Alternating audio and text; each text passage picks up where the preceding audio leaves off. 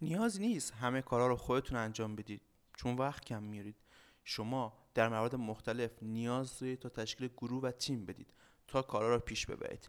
یا اگه میخواید بازه خیلی بزرگی رو پوشش بدید در کارتون، حتما باید یک تیم یا گروه داشته باشید.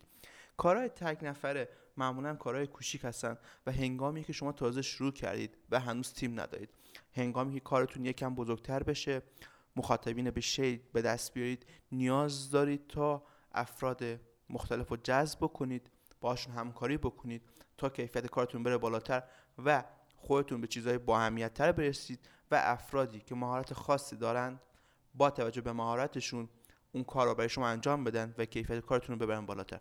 پس همیشه دنبال تیم سازی و تشکیل یک گروه خوب و مفید برای کارتون باشید.